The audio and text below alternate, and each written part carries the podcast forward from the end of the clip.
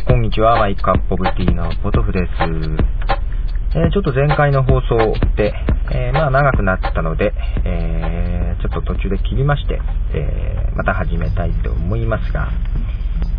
まあ、ということで、えまず曲を流してますのが、えこちら GarageBand Users Club の方からですね、えクスさんですかね、え My Mix Juice という曲です。で、まあ、このようにね、曲の上で、えー、まあ、だらだらと喋っている、このような感じがですね、えー、作品の改変となって、これが二次的作品となるかどうかっていうところなんですけども、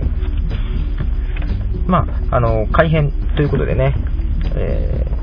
ー、ライセンスの条約文でも、音を重ねたりしての改変はダメですと。いうことは書いてあるんですけども、これはね、あの、物理的にね、手を加えて改変するということじゃなくてですね、これは法律的なところでの改変というところで、要はあの、手を加えて、例えば音を重ねるなんかの手を加えて、全く別のね、えー、まあ、オリジナルもののものと別のものと区別される作品を作り上げることを改変して二次的著作物を作るということになりますね。で、この時、えー、ね、注意しなきゃいけないのは、えー、全くオリジナルのものと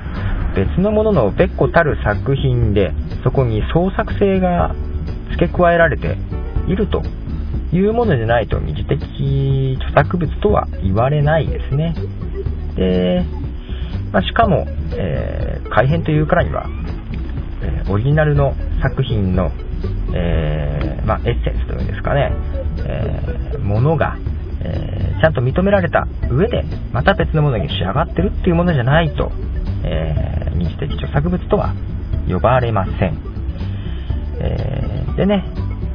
まあ、こういった音を重ねると、まあ、バックの服でね、オリジナルの作品はもちろん、エッセンスというかまんまなんでね、わかりますけども、これにこうやって声をダラダラ重ねてるのが、えー、創作性があって二次的著作物になるのかっていうのは、うん、どうなんでしょうか。で、一つですね、あのー、例えば音楽後ろに流さずに、えー、こうやって MP3 ファイルで喋、えー、った内容、これは著作権で守られるかっていうと、えー、厳密には著作隣接権で守られます MP3 ファイルはですね、え著作権、オリジナルの著作権、一時的、え著作物として守られるのは、え喋ってる言語のみです。えまあ、これがなぜ著作隣接権で守られるのかというと、この喋ってる自分が、えー、実演者として著作隣接権で守られるということになってます。で、いくとね、えー、何でしょう、バックに音楽があった MP3 ファイルは、えー、バックの音楽流して、で、著作物となる言葉を喋ったファイルを上に重ねただけで創作性があるのかどうか。で、もし、ね、それが、創作性が、まあ、かろうじてあって、二次的著作物だとして、どっからどこまでが作品の長さかというとこですね。例えば曲の前半部分だけにかかったっていう場合は、じゃあ、そのバックの曲の長さの部分が二次的に新しくできた作品なのか。声が乗ってる部分だけが二次的著作物なのか。そういう区別がどこからどこまでなのかっていうのがわからないですよね。これってね、あのー、音をシンクロさせて載せるかどうかっていうと、どうなんでしょう。僕はこの辺で二次的著作物とは思わずに、まあ、ただ編集作業で載せただけでは編集著作物だというふうに区別しているんですが、どうでしょう。まあ、ここなんでここまでこだわるのかっていうのはね、前回にも言ったようにですね、えー、まあ、これね、まあもうどっちが、どっちかわかんないと。もう二次的著作物か、編集著作物か、ようわからん。まあだから使うのはやめとこうとなるとね、アーティストがせっかく広められるチャンスなのに、それを失ってしまうんじゃないかなと。で、どうなんでしょうね、曲っていうのはね、まあ、一回聴いただけでなかなかいい曲って、まあ、認められる時もあるんですけども、やっぱり繰り返し繰り返し聴くことによって、あの、その曲の良さが伝わるっていうことはあると思うんでね、僕としては、例えば、この僕の中で、放送の中でね、何回か流すよりも、どんどんどんどんいろんなポッドキャストなんかでね、使われて、あ、この曲向こうでも使われてたなっていうのが増えていくといいなと思ってるんですよ。またそういうのがどんどんどんどん増えていってほしいなと思うんですよね。えー、ここでちょっと思ったんですけども、えー、クリエイティブコモンズのライセンスにおいてですね、この派生禁止ですね、ノーデリブス。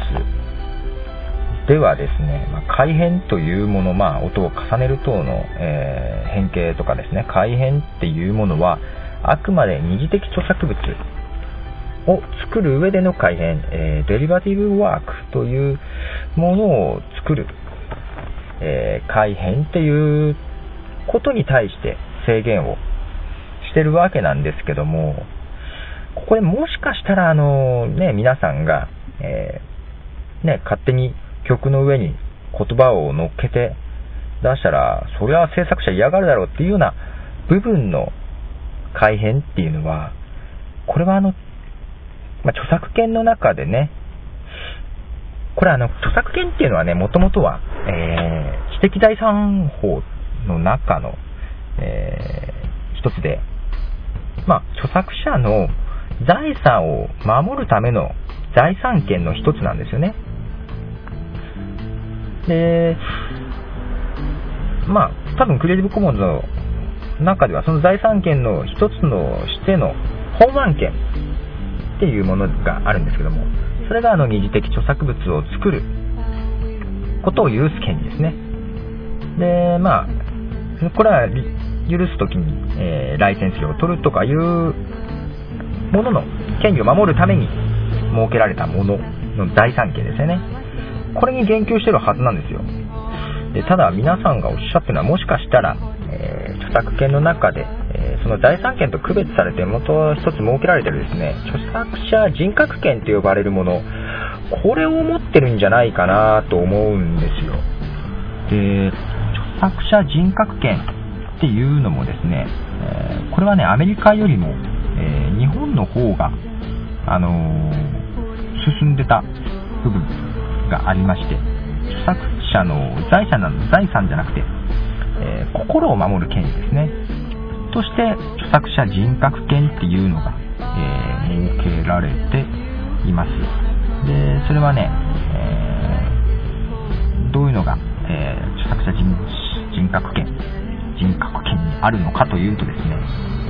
えまあ、名前を勝手に、名前の表示ですね、を勝手に変えられない権利とかですね、えーまあ、あと改変されない権利とかですね、そういうのがありまして、えー、そのか、そこでいう改変っていうのはですね、例えば小説なんかのですね、結末を勝手に変えられるとかですね、えー、絵画とかの色使いを勝手に変えられるとかですね、そういうものがちょっと例に挙げられてます。まあ音楽で言っても、まあそういう意味で発表する場で、えー、勝手に声が乗ったら、まあ、単純に、えー、嫌だろうと。ま、そういう意味での改変ですね。そのことを言ってるんじゃないかなと思うんですけども、クリエイティブコモンズではそこまでは、えー、多分言ってません。どちらかといっては、あの、本案件ですね。あの、財産権の中の、えー、二次的著作物を作る本案権について言ってるはずなんで、皆さんが思ってるのは、ちょっと考えすぎというか、それはまた違う権利ですよ、と。いうことですね。逆に言うと、クリエイティブコモンズなんかで言うと、ちゃんとライセンスに従っていれば、その著作者の人格権っていうのは、あの、行使しませんよっていうことになってます。これなんでかっていうと、その著作者人格権の同一性保持権っていうんですけども、その改変されない権利っていうのは、えー、その辺がね、あの、客観的な判断基準がないんですよね。だから、作者がね、うわ、そんなのは嫌だって言ったら大抵認められちゃう部分があるんで、特に国際間で行くと、相手の国籍によってただ単に、うん、それは嫌だ。そんな使われ方は嫌だっていうことができちゃうんですよね。なんでそこを含めちゃうと、ね、あのこれね、アメリカが結構反対してるんですけど、国際的にそれを適用するのね。まあ、まあ、嫌われ者のところがあるんで、ですのでアメリカはね、そういうのを逆に国際的なとこでは含めたくないっていうのを言ってるぐらいのものなんで、多分ね、それはね、クリエイティブコモンでは言われてません。ですんで、その、クリエイターの心理的な部分で、こんな改変のされ方は嫌だっていう部分は、あの、この場合は当たらないはずです。この場合はぜあのどちらかといえば、えー、限定的に二次的著作物を作る上での改変っていうことなので、その辺は皆さんも、あのー、注意してというか、そういうところの使い方で間違いないと思いますので、えー、まあそういう使い方であれば、二次的作品を作るわけでなければ、あのー、バックに流すっていうのは構わないと思います。ただ、映像の場合でいくと、これがちょっと判断がね、難しくなりますんで気をつけてほしいんですが、ポッドキャストであれば、えー、比較的簡単なんじゃないかなと思います。またちょっと長くなってしまいましたが、えー、まあ最後にまた1曲流しますね。えー、こちら、えー、 GarageBand Users Club から、えー、曲、イントロの入り方とね、えー、後から歌が入ってくるんですけど、その、なんかイントロのイメージとちょっと違う歌が入ってきて、そのギャップがね、結構心地よかったりする曲です。えー、クランベリーで All I Need Your Love という曲を流してお別れしたいと思います。えー、では、さよなら、ポトフでした。